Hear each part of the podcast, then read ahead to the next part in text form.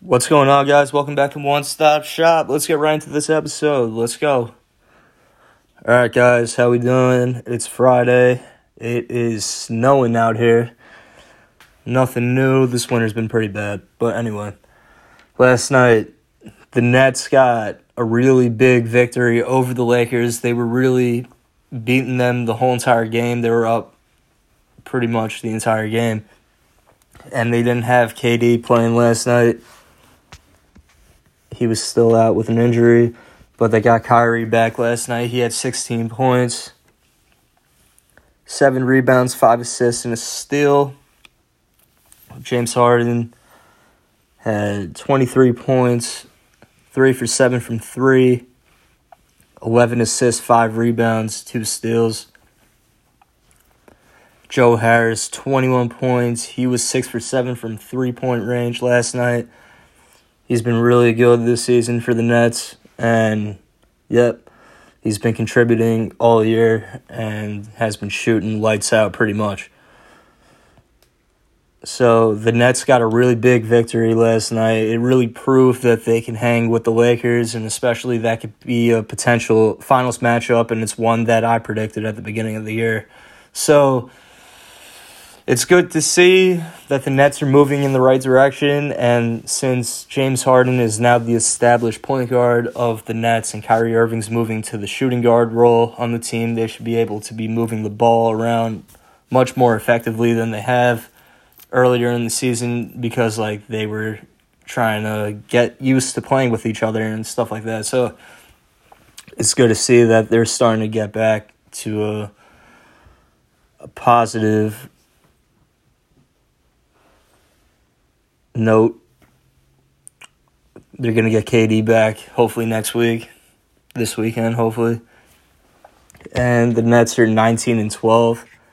They're playing really well right now, and doesn't really look like they're going to be stopping anytime soon. They're only a game back of Philadelphia for the top spot in the Atlantic Division. And then Boston's right behind them.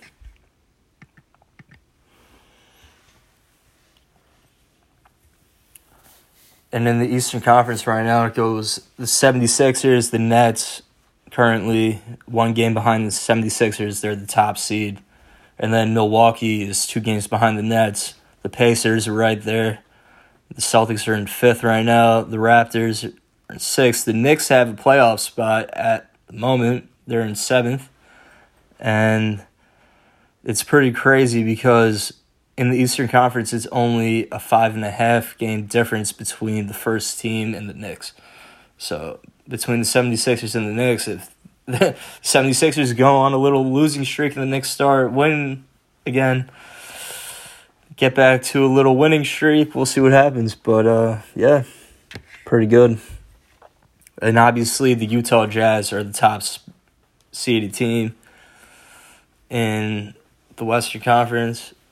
The Lakers are obviously right there, and then the Clippers right behind them. The Trailblazers and the Suns follow them. And the Warriors are in seventh and the Nuggets in eighth.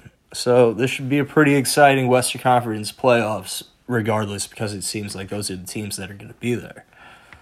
So, yeah.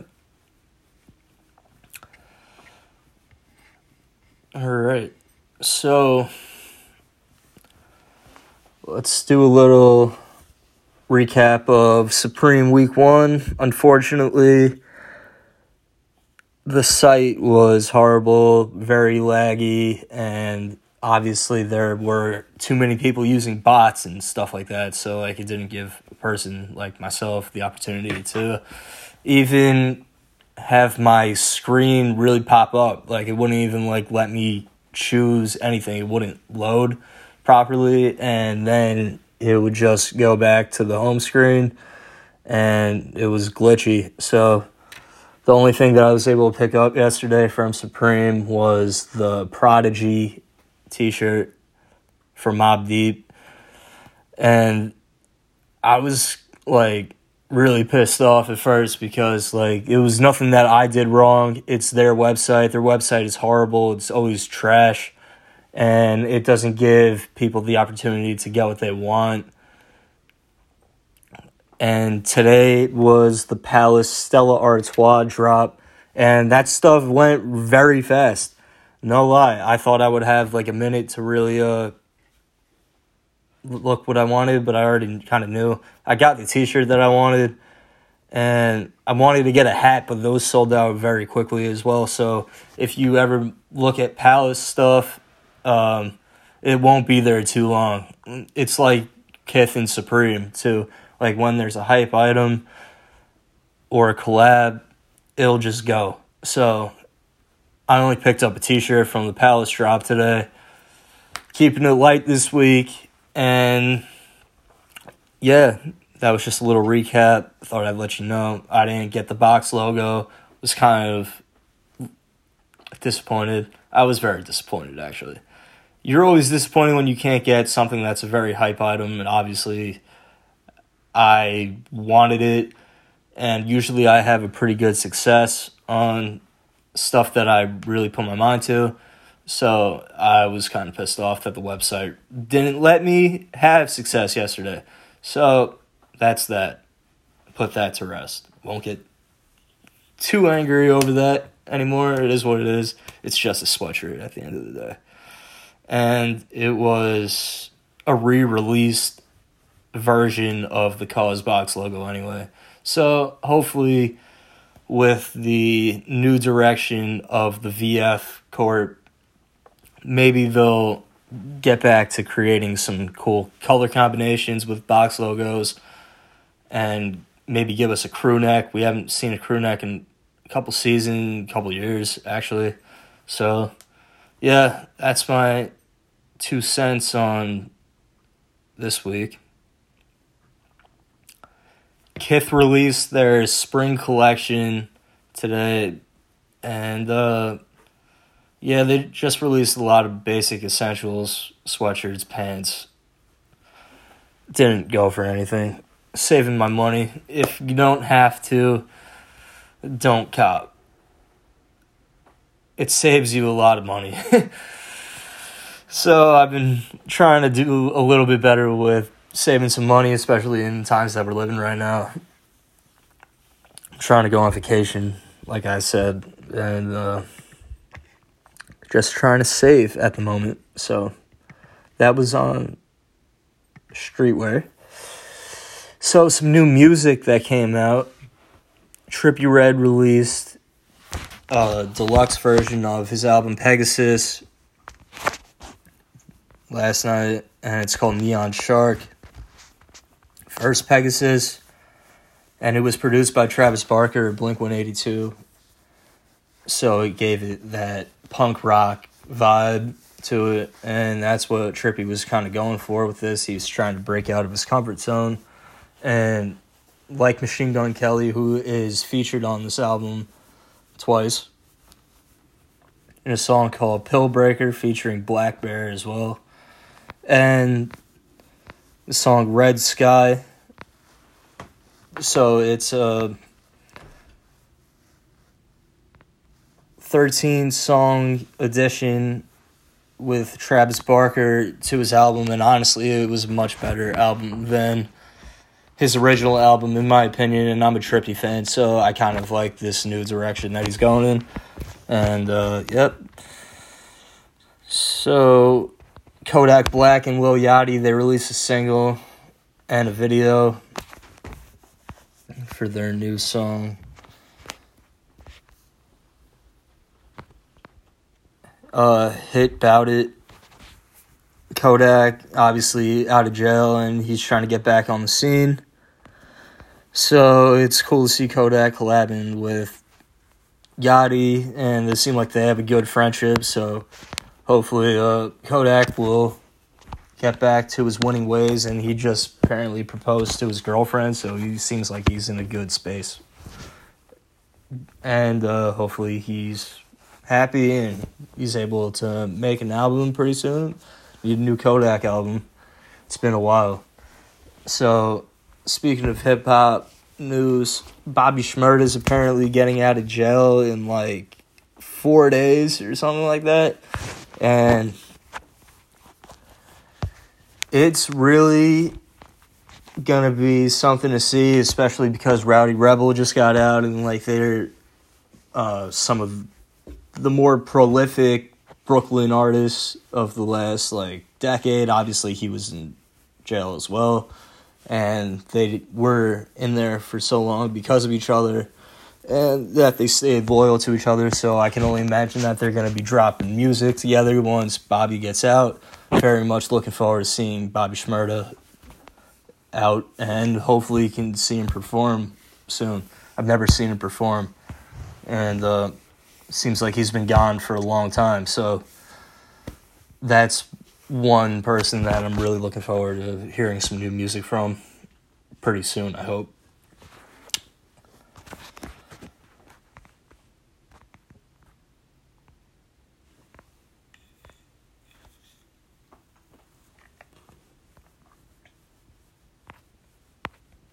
So today is one year since we lost Pop Smoke in the untimely murder of one of the more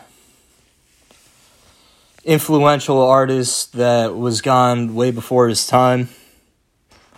Obviously, we lost him at twenty-one years old, and he was becoming one of the faces of New York hip-hop, especially being so young. Him and Fivio Foreign, coming out of Brooklyn, they were really starting to uh, gain traction together at that time. And uh, I'm still listening to a lot of Pop Smoke to this day, and I feel like he'll go down in history as being one of the more respected artists, just because he had so much potential and he created great music, and he was taken from us before his time, way before his time. So rest in peace to Pop Smoke. You'll be missed. And yeah. So a little N F L news. Sorry, I kind of mixed it up today, but uh just a bunch of stuff going on, you know? So, a little N F L news. Carson Wentz is officially heading to the Indianapolis Colts. Jalen Hurts is now the Q B one for the Eagles. And apparently the quarterback coach that they hired has known him for a very long time. So, I guess we'll see how he develops as a starting quarterback for the Eagles next year. Obviously, it's going to be a problem for the Giants. He's a talented quarterback, and he could do a lot. And um, J J Watt, obviously, now he's a free agent. And there was a video that popped up of his brother T J, his younger brother, and he was basically like insinuating that he was trying to get J J to go to Pittsburgh. And he was shoveling his driveway basically as like a bribe, it seemed like. And that was pretty funny. But yeah, I guess we'll have to see where J J Watt ends up, because like wherever he ends up is going to be like one of the more powerful defensive lines. If he goes to the Rams, and I'm just putting hypotheticals out there. Like, if he goes to the Rams and then he has Aaron Donald on the other side, like, that could be one of the craziest pass rushes in all of the N F L. And then there's, like, the Bucs. Like, if he goes to the Buccaneers and he joins J P P, Devin White, and uh, Ndamukong Suh, like, that, okay, that just sounds crazy on paper. So, like, I don't even know if that would work. And, uh, but I'm just saying, there's going to be a lot of offseason moves. Obviously, Deshaun Watson, like, the Houston Texans have been saying that they're not getting rid of him, apparently. And obviously, the Jets are kind of in the market for a quarterback. And there's been a lot of speculation that they wanted to get Deshaun Watson, among other potential quarterbacks on the move, or even drafting a quarterback. And apparently the Jets are in the conversations to be drafting a quarterback, maybe, depending on how things go. And obviously Zach Wilson from B Y U is on their short list. He's supposed to have a lot of potential. And I don't know. I don't know what the Jets' future is with Sam Darnold, if they're going to try to trade him or not. And, yeah.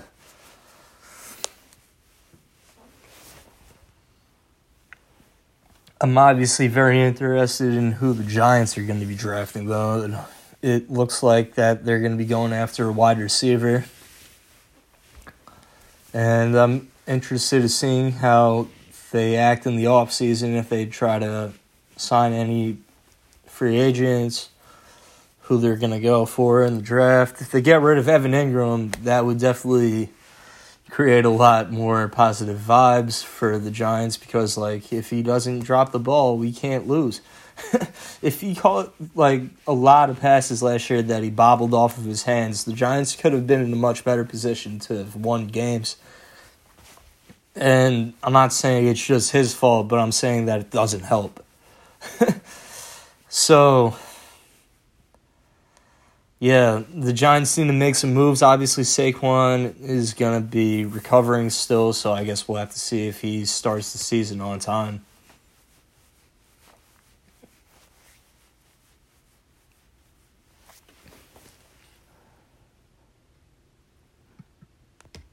So we got some U F C this weekend. The main event, Derek Lewis.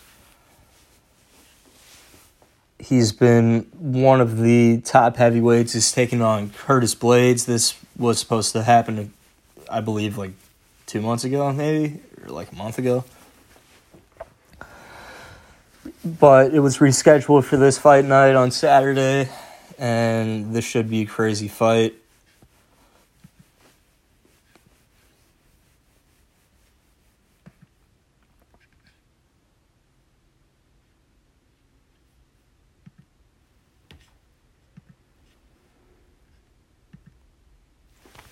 But the fight that we're really looking forward to is Israel Adesanya against Jan Blachowicz, which is only a little while away now.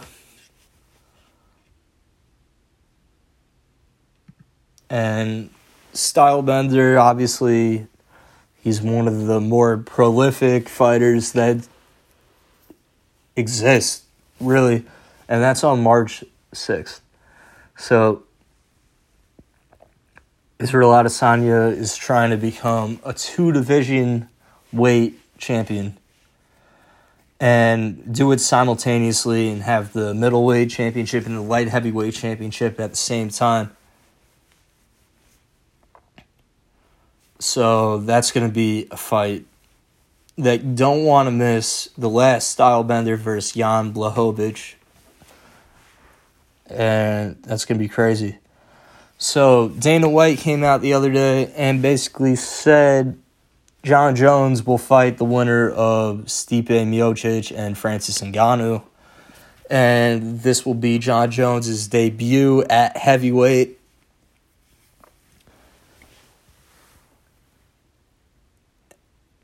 And John Jones is obviously one of the GOATs of M M A. And I'm very interested to see how he fares at heavyweight. Obviously, he was the light heavyweight GOAT for as long as he pleased. Had the crazy fights with D C, Daniel Cormier, and really cemented his legacy in those fights. So he obviously hasn't fought in a little while because of the pandemic and his transition to the heavyweight division. So looking forward to seeing John Jones back in twenty twenty-one. Looking forward to seeing Sean O'Malley fight on the U F C two sixty card against Almeida. And, yeah, that's going to be a really good fight card. Stipe against Francis Ngannou, the headliner of that, obviously, for the heavyweight championship of the world. And I'm pulling for Francis Ngannou. After hearing his story on Joe Rogan last week, I honestly have so much respect for a guy like that. He literally had nothing to his name and left his country in the Congo. And he was able to make a better life for himself and had to defect to France. And he had to go all over. Sorry, he's from Cameroon. Sorry. And he's thirty-four years old. He's in the prime of his career. And he's an absolute monster.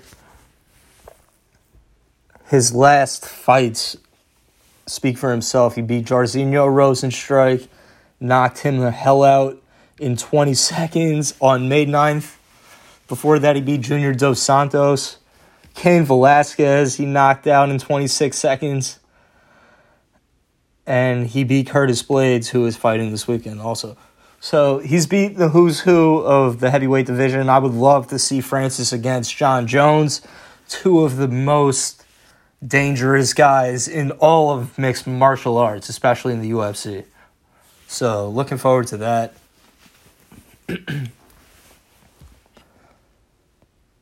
And um, before I end this episode, I just want to send all my thoughts and prayers to anybody in Texas right now that's going through it, and it just seems like it's a devastating time. It seems like people are in a big state of danger because Texas is not connected to the national power supply, and they're on their own, essentially, and, like, people are being forced to burn their art that they have in their house to keep their kids warm. It really made me upset. And I don't know, maybe I'll start, like, a... a fundraiser for people in Texas, because like it seems like that they need the help right now.